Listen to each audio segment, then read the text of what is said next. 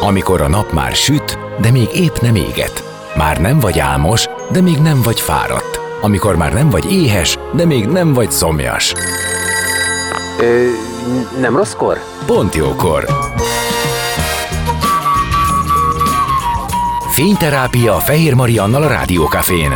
Benne a nap embere, kitekintés a világra és búvárkodás a lélekben.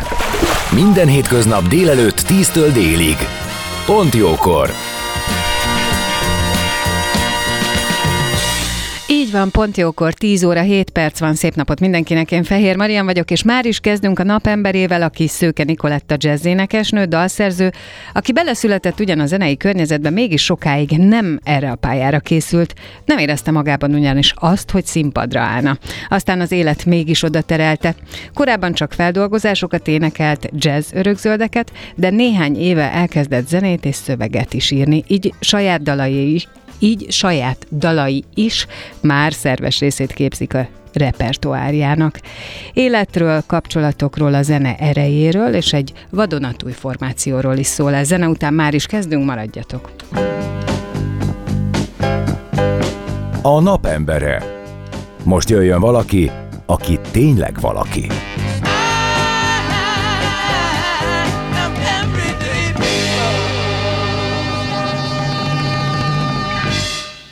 És vendégem ma Szőke Nikoletta jazzénekesnő és dalszerző, akit köszöntök. Szia! Szia! Szia! Te vagy ma a napembere itt nálunk. Én azt gondoltam, hogy jó, hogyha visszatérünk egy kicsit a gyökerekhez, és beszélgetünk arról, hogy honnan jössz, mert hogy te zalai lány vagy, sőt, Igen. egy cigányzenét játszó családból jössz, édesapád cimbalmos volt. Sőt, a mai napig is aktív zenész, úgyhogy én ebbe beleszülettem, Viszont egyáltalán nem tervezték azt a, a szülők, hogy én zenei pályára kerüljek, mert a családunkban a nők nem művelték ezt professzionálisan. Voltak, akik tanultak hangszeren, énekesről nem tudok egyébként, olyanokról igen, akik zongorázni tanultak, hegedülni tanultak, de mindenki inkább ezt egy ilyen hobbinak tartotta, és egyáltalán nem készült senki zenei pályára, sokáig én sem.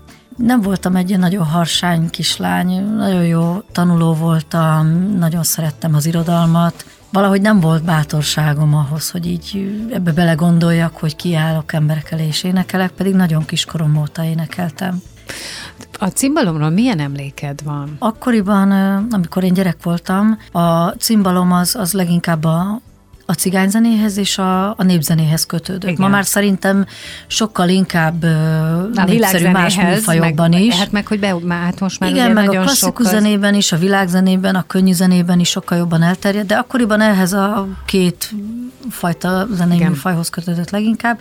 Hát nekem rengeteg emlékem van például a balatoni csárdákról, nagyon meghatározta gyerekkoromat az, hogy apám a nyaranta mindig balatoni éttermekbe szerződött, és ilyenkor az egész család lement vele, tehát mi lent laktunk, és, és, és ez egy nagyon fontos emlék nekem, hogy mi minden este ott vacsoráztunk a csárdába, mentünk. Nagyon, Szódálatos lehet azért erre Nagyon jó volt, igen. Az egész nyaramat a Balatonon töltöttem gyerekként.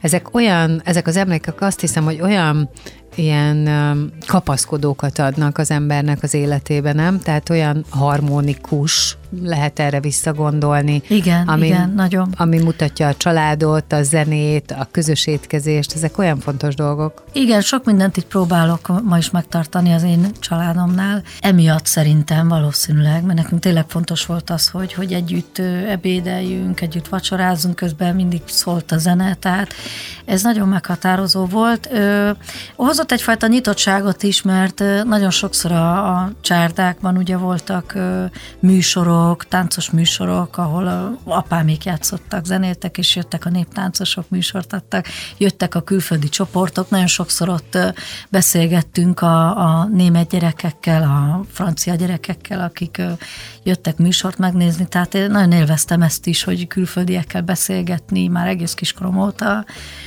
Úgyhogy, meg hát az, hogy városi lány voltam, elég korán, négy éves koromban felköltöztünk Budapestre, és a nyarakat viszont ott töltöttem a Balatonon, ez ilyen nagyon feltöltődés volt nekem, és amikor aztán később jazzénekes lettem, és nem nagyon volt erre így lehetőség, hogy komplet nyarakat a családdal lent töltsünk vidéken, mert hát utaztunk jobbra-balra, a férjem is és én is, akkor így sokszor visszagondoltam arra, hogy milyen jó lenne ezt az én gyerekeimnek is megadni.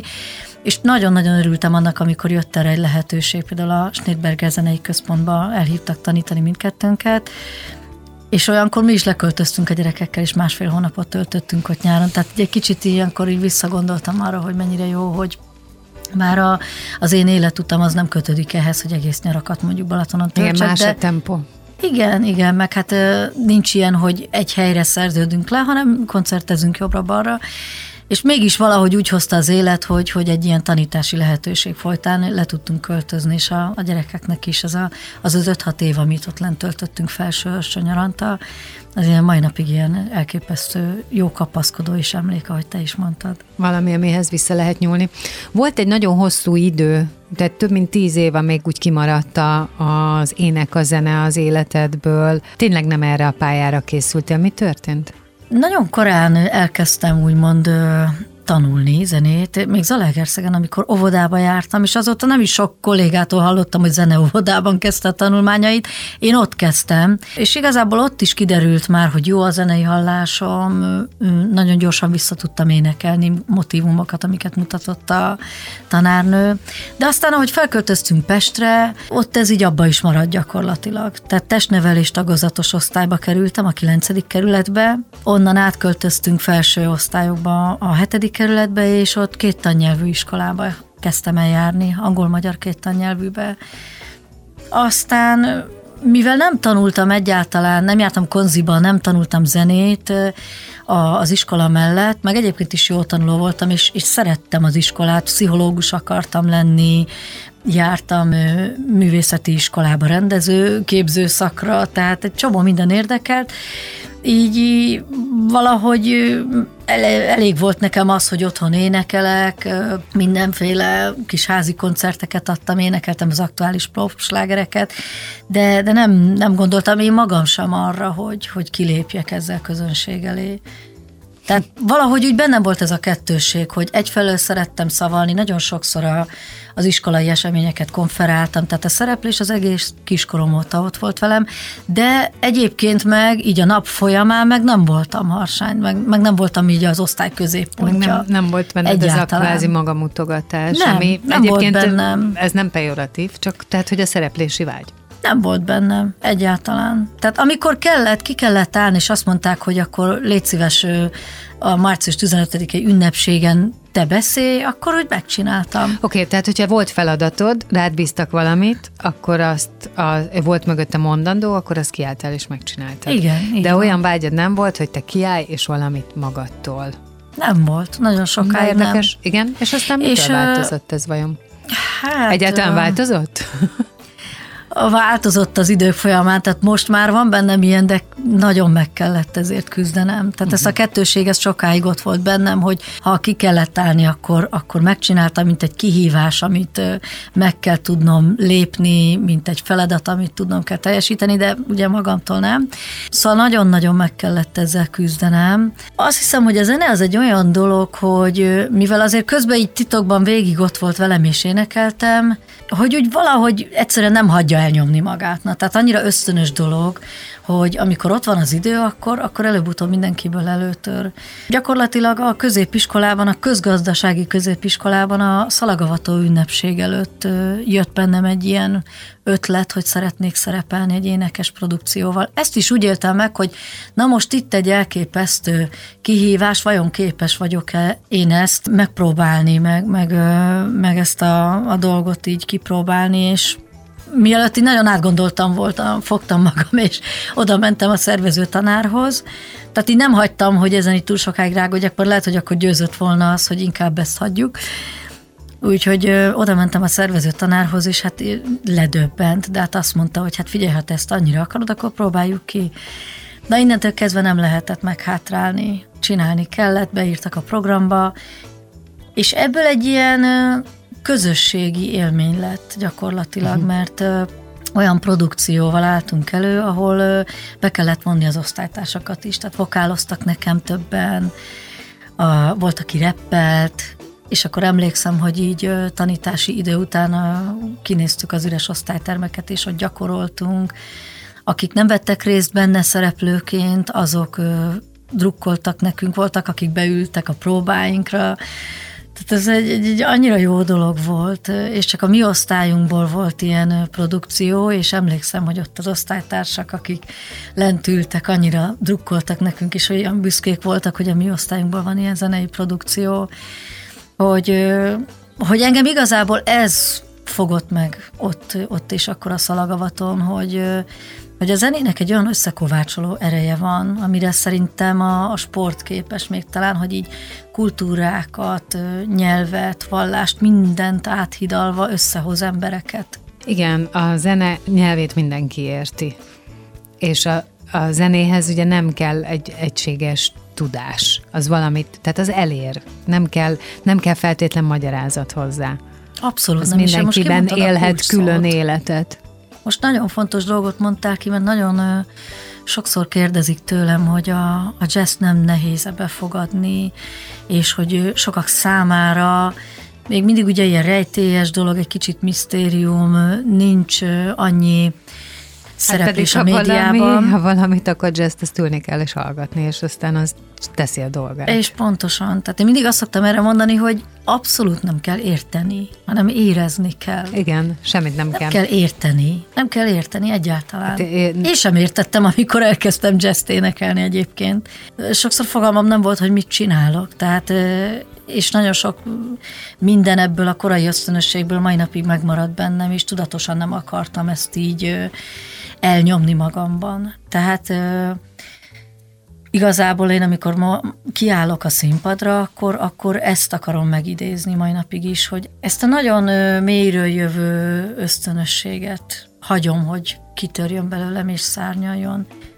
Tehát még sokszor az előadók sem tudják, hogy éppen akkor ott mit csinálnak a színpadon. Az a jó, hogyha hagyom, hogy elsodorjon a zene, és igazából az a jó, ha ez történik azzal is, aki a közönségben ül. Jó, mondjuk ezt így kívülállóként, közönségként hallgatni nagyon érdekes és bizonyos szempontból felfoghatatlan. Én is a múltkor ö, láttam egy jazzoperát, amiben ugye, tehát egyértelmű volt, hogy ott dől el, hogy mi lesz az a dal, milyen, hogy, hogy, hogy fog az összeállni. És ez egy kicsit olyan érthetetlen az ember számára, hogy ezek a zenészek néznek egymásra, és egyébként feltehetően ők a saját ritmusukból, a tekintetükből, illetve a játékukból kapcsolódnak egymásra hoz, és akkor te, mint közönség azt érzed, hogy ez egy iszonyúan megkomponált, tehát hogy ez egy dal, ami, ami, ami most elő van adva, de az nem elő van adva, az ott születik. És ezt, ezt, nehéz, ezt nehéz beemelni, vagy felfogni, vagy nem tudom.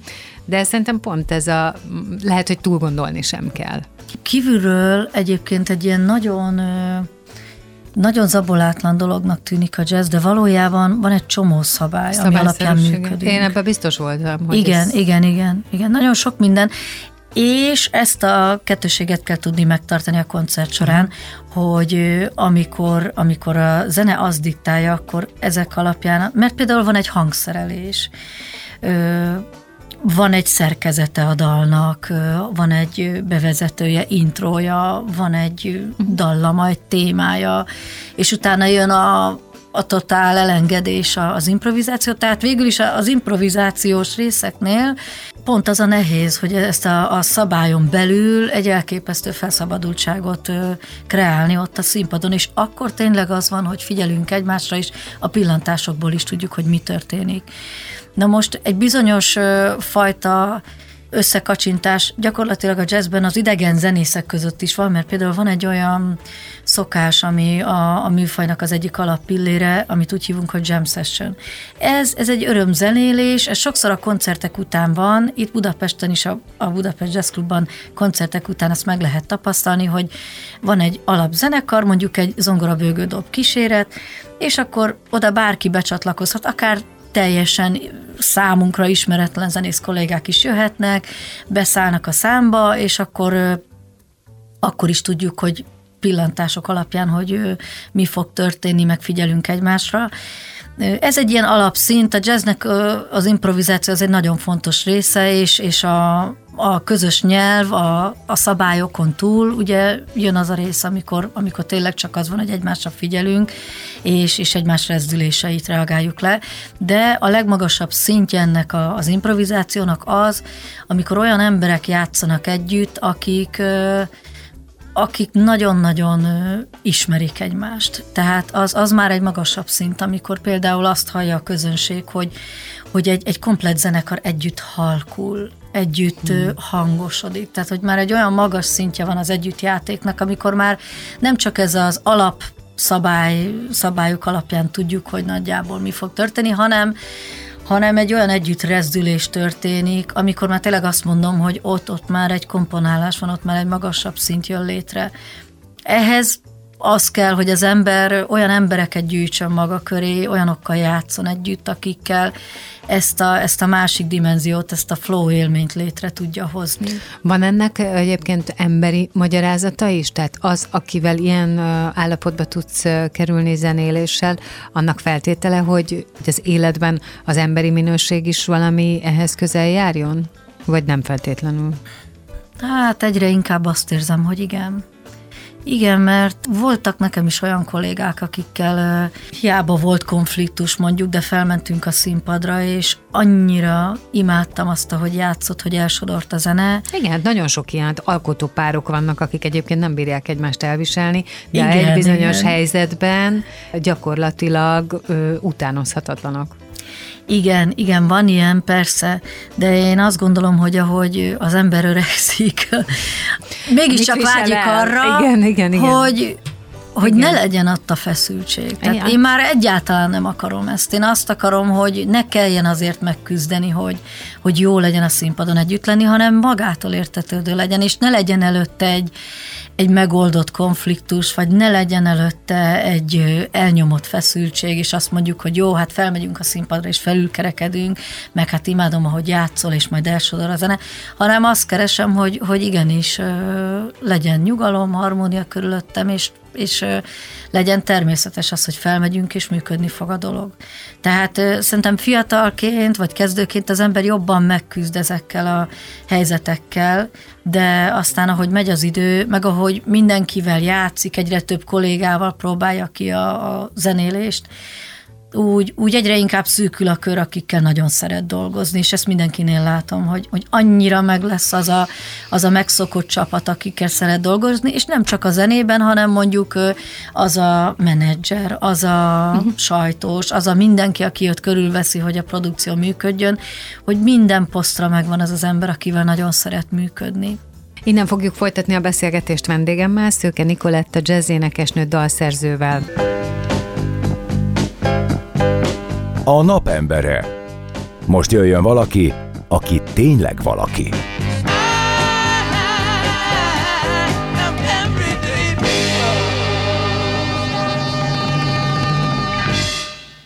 És továbbra is itt vagyunk, vendégem Szőke Nikoletta, jazz énekesnő, dalszerző. Hát beszélgettünk arról, hogy te honnan jössz, Zalaegerszegen születtél, meg ott töltötted az első éveket, és uh, zenés családból jössz. Mégis volt egy időszak, amikor ez nem volt egyértelmű, sőt, hát leginkább úgy tűnt, hogy egyáltalán nem a zenével fogsz foglalkozni, de abban maradtunk, hogy ez azért utat tör magának és egyszer Igen. csak felüti a fejét, és akkor menni kell utána. Még csak erre az időszakra visszakérdezve, volt valamilyen terved, más terved? Tehát neked volt gondolatod arról, hogy te majd milyen jó közgazdász, kozmetikus fodrász, bármi leszel? Nagyon sokáig szerettem volna pszichológus lenni, azt egészen komolyan vettem. Mindig érdekeltek a, a, az ilyen mélyebb, a filozófia is nagyon érdekelt. Tehát ezek az ilyen mély lélekkutatás, uh-huh. a, a mentális dolgok felé nyitás, az nagyon érdekelt imádtam a verselemzéseket, például az irodalmat, így a gondolatok mögé látni, a, a, a tartalom, bárminek a tartalma nagyon érdekelt. Egyébként is én kicsit ilyen korai élet voltam, tehát nem volt sok barátom így egy időben, annak ellenére, hogy általában mindenkivel jól kijöttem, mert nem szerettem a konfliktusokat, viszont igazi, komoly, szoros barátságom az nem sok volt sosem így egy időben, mindig egy-két barátom volt, akivel viszont nagyon szoros volt a kötelék. Szóval nem szerettem a felületes dolgokat, úgyhogy a, a pszichológia, az ilyen komolyabb dolgok nagyon sokáig vonzottak, mai napig megvan ez, ennek a haszna, úgymond, mert... Én azt gondolom, hogy egy, egyébként pontosan ebben a műfajban is ab, abban, amiről beszéltünk, hogy olyan fontos, hogy hogyan kapcsolódsz a másikhoz, hogy hogy játszotok együtt, hogy hogy adjátok magatokat oda egymásnak a színpadon, a zenében. Igen. Ebben nagyon fontos az, hogy képes legyen az ember a másikat megérteni minden körülmények között. Igen, igen. És, és egyébként is, ahogy haladunk az életben egymás mellett, annyi élethelyzet van, annyi életszakasz van, annyi minden történik. Szóval, hogyha nem veszed a fáradtságot arra, hogy a másikat megértsd, még akkor is, ha esetleg nem beszélitek meg, lásd, hogy mi történik, és arra te nem úgy rezonálsz, ahogy egyébként tudsz, hogyha megértő figyelemmel vagy, akkor lehet, hogy egy csomó kapcsolat, egy csomó munka vagy zenei kapcsolat is szétmenne. Tehát ez biztos. Biztos vagyok benne, hogy ebben a felállásban is nagyon fontos ez, amit, ami az érdeklődésed. Igen, nagyon fontos, főleg azért, mert ez a kicsit tényleg olyan, mint hogy egy pszichológus jazzénekes nő lennék, mert ez a terület, ez, ez pont olyan, és a jazz az a zenén belül is még egy annyira érzékeny terep, hogy itt mindenki individualista, tehát itt, uh-huh. itt mindenki szólista is egyben, és nagyon sokszor láthatja a közönség is, hogy mondjuk ö, olyan hangszeresek a zenekarvezetők, vagy olyan hangszeresek nevei vannak kiírva, akik más zenében mondjuk kísérletek kísérő zenészek. Például a popzenében mondjuk egy basszusgitáros vagy dobos. Itt a jazzben ugyanúgy zenekarvezető és szólistaként is ismert. És nagyon sokszor fontos, hogy egy előadónak a zenekarában melyik hangszeren ki, kik játszanak, kik a nevek. Tehát itt, itt mindenki primadonna, itt mindenki individualista. Szóval itt, itt nem árt, hogyha az ember mindenkinek belelát a lelkébe, meg odafigyel, igen. mert nagyon érzékeny emberek vesznek körül. A másik meg az, ami nem ilyen szempontból ez különösen jól jön, hogy én úgy gondolom, hogy egy olyan énekesnő vagyok, akinek a, a hang, vagy mondjuk az énektechnika az egy, egy eszköz arra, hogy a, a tartalmat minél jobban kifejezze. Tehát engem nem érdekel önmagában az, hogy mondjuk technikás legyek, csak akkor, ha ez, ez a tartalom előadását szolgálja. Nekem mindig az a fókusz, a mondani való, és ez megmaradt, ez az irodalom, meg a gondolatok mögé látási hajlam, és, és a zene, a, da, hát leginkább a szövegírásnál veszem ennek hasznát, és, és az előadásnál. Tehát nekem minden, minden arról szól, hogy, hogy hogy a mondani valót minél jobban átadjam, és hogy érzelmeket tudja kiváltani. Sokáig feldolgozásokat énekeltél, amikor, amiről azt gondolom, amikor valaki másnak a dalát énekli el, vagy adja elő egy, egy énekes, hogy pontosan rákapcsolódva arra, amit mondtál, hogy bele kell élned magad abba a mondandóba, egyrészt, amit a szerző akart, másrészt, meg amit neked mond, és te magadon keresztül vezetve adsz belőle valamit, és ugye ez az, ami majd a befogadónak lesz még valami. És egyáltalán nem biztos, hogy a három köszönő viszonyban van egymással, mert hát pont, pont ez a lényege, hogy mindenkinek azt mond a zene, a dal, amit, amit, ahogy ő fordítja magának. De az utóbbi időben elkezdtél dalokat szerezni. Mi volt az, ami fordulópontot jelentett neked ebbe, és miért? Az élet gyakorlatilag. Tehát én sosem terveztem azt, hogy dalokat írjak. Emlékszem rá, amikor elkezdtem énekelni jazz standardeket, nagyon sokan kérdezték, hogy miért nem írok saját dalokat, és valahogyan értetlenül álltam a dolog előtt, én nagyon elégedett voltam azzal, meg, meg örültem annak, hogy örökzöldeket énekelek.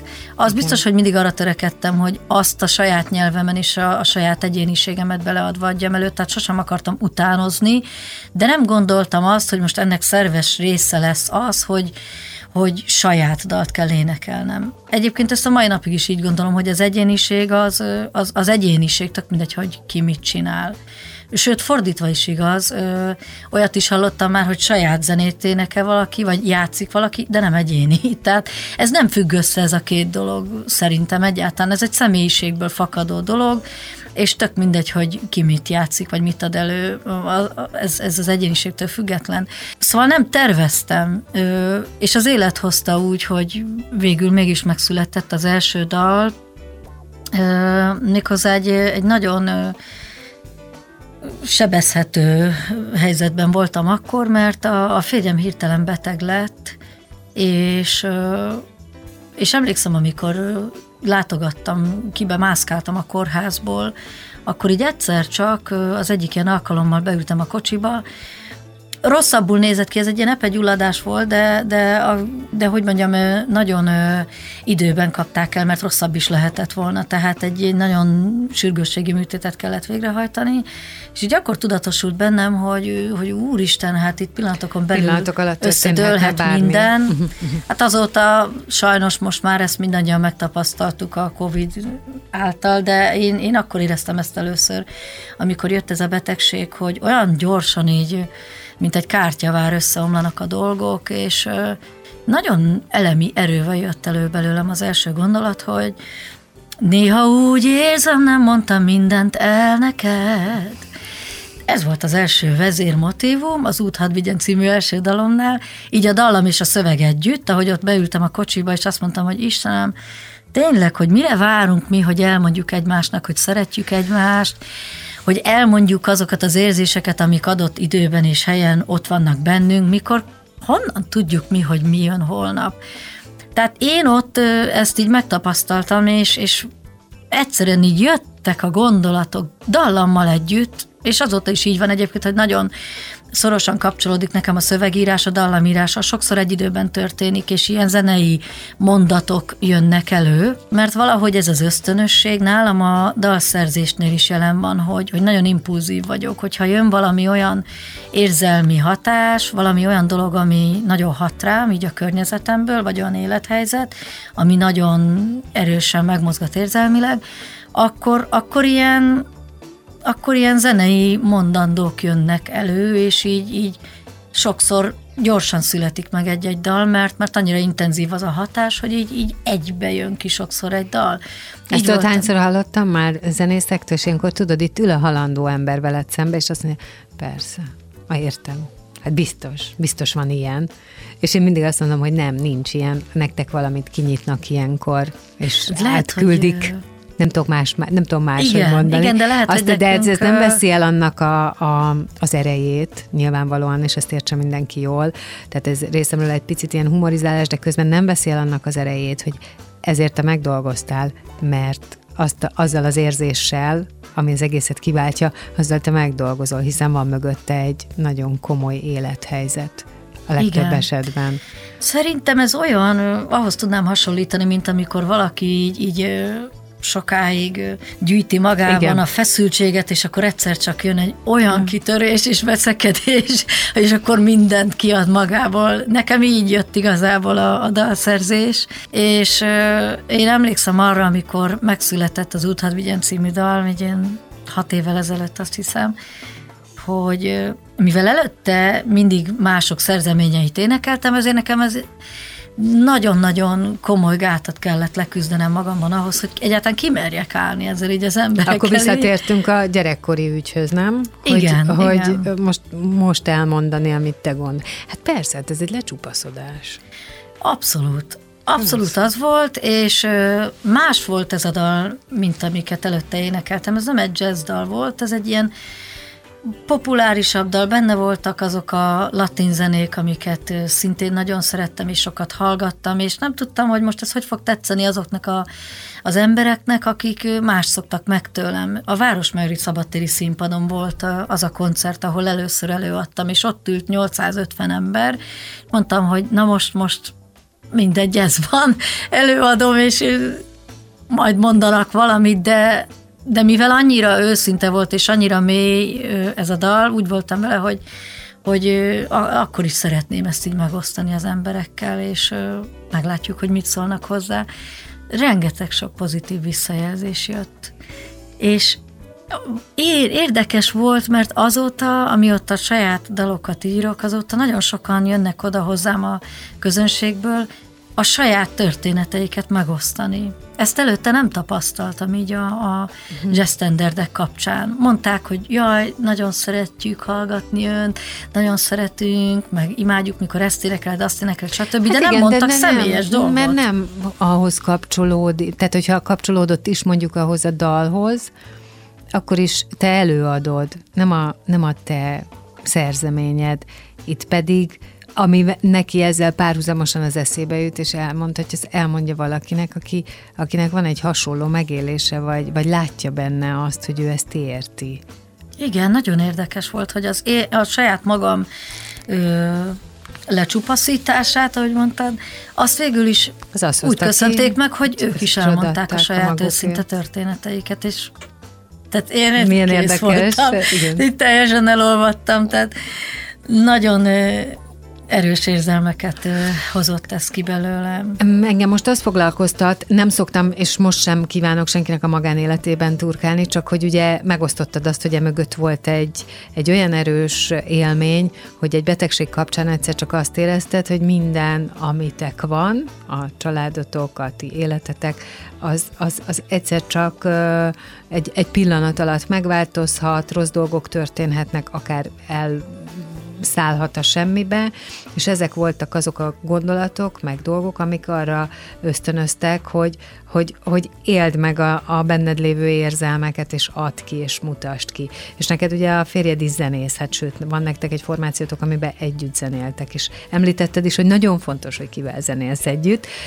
Már akkor azt gondoltam, hogy nyilván ez egy nagyon erős bizalmi kapcsolat kollegális szinten, de az életetekben ez a változás, ami benned lezajlott, és aztán utána ez megjelent a színpadon, mit hozott a ti kettőtök viszonyában, akár zeneileg. Tehát azért mondom, hogy nem a magánéletbe akarok vájkálni, de azért mégiscsak érdekel. Nem biztos, hogy sokan elmondhatják, hogy az életük vagy a házasságuk során van olyan pillanat, amikor az egyik fél azt mondja, hogy te figyelj, én nagyon féltelek. Fú, hát Nekünk eléggé speciális a helyzetünk, mert gyakorlatilag az egész jazz műfajba a, a férjem vitt bele, ő sodort bele. Ő már akkor is aktív jazzzenész volt, Barca Horváth József. Igen, igen. Aki, amikor én még csak kezdő voltam, és nem is énekeltem jazz egyáltalán. Nagyon mások vagyunk zeneileg, teljesen más egyéniségek. Alapjáraton az a jó, hogy mind a ketten rengetegféle zenét hallgatunk. Tehát ez közös bennünk, hogy, hogy na, minden nevők vagyunk. Tehát tényleg a klasszikus zenétől kezdve a rock zenén át mindent szeretünk, ami jó. Volt egy rapper korszakom, volt egy korszakom, amikor nagyon sok Coldplay-t hallgattam, volt egy korszakom, amikor a kubai zenébe őrültem bele, tehát egy mindenféle zenét szeretünk, ez teljesen közös bennünk, de ö, alapvetően ő egy ilyen kísérletezőbb zenész, ő sokkal progresszívebb dolgokat csinál, mint én. Én meg nagyon szeretem az ilyen romantikus dolgokat, a, a nagy érzelmes zenéket, hangszereléseket, Ö, viszont sosem akart megváltoztatni, tehát ő a kezdetektől fogva producálta a lemezeimet, ö, instruálta a zenészeket, ö, a, a hangkeveréseknél ott volt, a, a hangzást ő találta ki, és amikor elkezdtem saját számokat írni, mivel én nem játszom a hangszeren, ezért ő volt az, aki hangszerelte a dalokat, egyáltalán nem akarta megváltoztatni a dalok karakterét, tehát abszolút külön tudja választani. Azért működik nálunk szerintem ennyire jól a közös munka is, mert, mert a különbözőségek ellenére viszont egyikünk sem akarja a másikat megváltoztatni.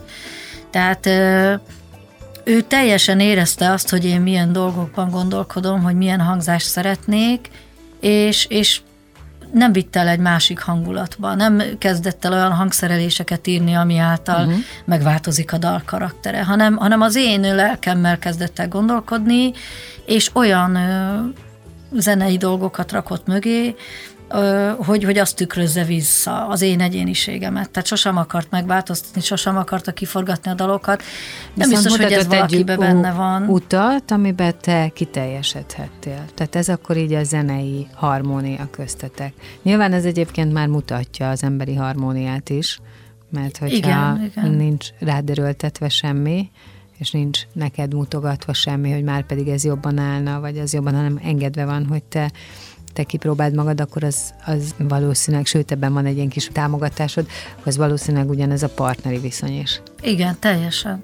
Teljesen így, tehát magánemberként is ilyenek vagyunk, hogy ilyen, ilyen nagyon ö, Szabadon, de együtt. Igen, pontosan. Uh-huh. Tehát sosem, nekem se jutott eszembe, hogy bármit megmondjak neki, hogy ő mit, hogy akar csinálni. Tehát igazából az van, hogy, hogy van egy ilyen nagyon erős bizalom közöttünk, nagyon sok mindent csinál ő is külön, együtt is dolgozunk, külön is jön, megy ő is, én is külön is dolgozom, és sosem szóltunk abba se bele, hogy ki mit vállaljon el, uh-huh. nem is akartam hatni ebben rá, mert közben meg két autonóm felnőtt ember, és ez ez mindig így volt a kezdetektől, tehát egyébként is a gyerekeinkkel is így vagyunk, tehát uh-huh. Egyáltalán nem akarunk rájuk seröltetni semmit, csak így, így ott vagyunk mellettük, és figyeljük azt, hogy ők hova akarnak menni, és abban támogatjuk. Én nem akarom terelgetni egyik gyerekemet se meg egymást sem akartuk különösebben terelgetni, hanem, hanem engedtük azt, hogy a másik kibontakozzon. Van most két formáció is, ugye? Ami Igen. fontos neked, sőt közeleg egy koncert is. Így van, hát ez a dalszerzői énem, ez nagyon felerősödött az utóbbi időben, és azt éreztem, hogy itt az ideje, hogy, hogy külön válasszam a jazzes és a könnyedebb, poposabb énemet, úgyhogy idén alapítottam egy jazzzenekart, ami fantasztikus zenészekből áll, Szőke Nikoletta Jazz Explosion a neve, el is mondom, hogy kik vannak benne, nagyon büszke vagyok rájuk, hogy, hogy mindannyian elfogadták a felkérést. Persze. Fekete Kovács Kornél trombitál, László Attila gitározik, Józsi bőgözik és basszusgitározik természetesen, és Balázs Elemér dobol, így vagyunk kötem. Ó, hát én itt el is ájultam. és hát ezzel a, a formációval fogunk április 6-án koncertezni, amire most nagyon készülünk. Ez az Opus Jazz Clubban lesz, és ez lesz a debütálásunk. Mi már a háttérben dolgozunk, meg a dalokon zajlik az ötletelés, a hangszerelés, szóval nagyon-nagyon várom ezt a koncertet. És hát ahogy mondtam, van egy másik formációm is, ahol a kizárólag a saját szerzeményeket játszuk, és oda viszont olyan zenészeket hívtam el, akik a popzenében is nagyon ismertek, például Kardos Norbert zongorista és Balog Laci dobos, akik nagyon sok popénekesre dolgoznak, Karamellel, Kökény Attilával többek között. Ők játszanak a zenekarom, és Csókás Zsolti gitározik. Őt a Sapton zenekarból is ismerhetjük, szóval én most azt szeretném megélni így ebben az évben, hogy, hogy ezt a két dolgot párhuzamosan vigyem, és a, a gyökereimhez visszanyúlok a Jazzplosion-nel, ott a tagok szerzeményeit is játszuk, és jazz standardeket is újfajta hangszerelésben, illetve a másik formációmmal pedig a saját dalaimat, és hát egész év során fognak kijönni új, új dalaim videoklippel együtt. Én nagyon köszönöm, hogy itt voltál, és hogy ennyi mindent megosztottál. Nagyon sok sikert kívánok neked. Köszönöm szépen. Szerintem Örültem én is. Élvezetes egy óra volt. Szőke Nikoletta jazzénekesnő dalszerző volt a vendégem. Itt a Pontjókorban ő volt ma a nap embere, de most zene és hírek jönnek, aztán pedig jövök vissza az életünk dolgaival. Pont jókor vagytok jó helyen. Ne menjetek sehová! A szünet után folytatjuk.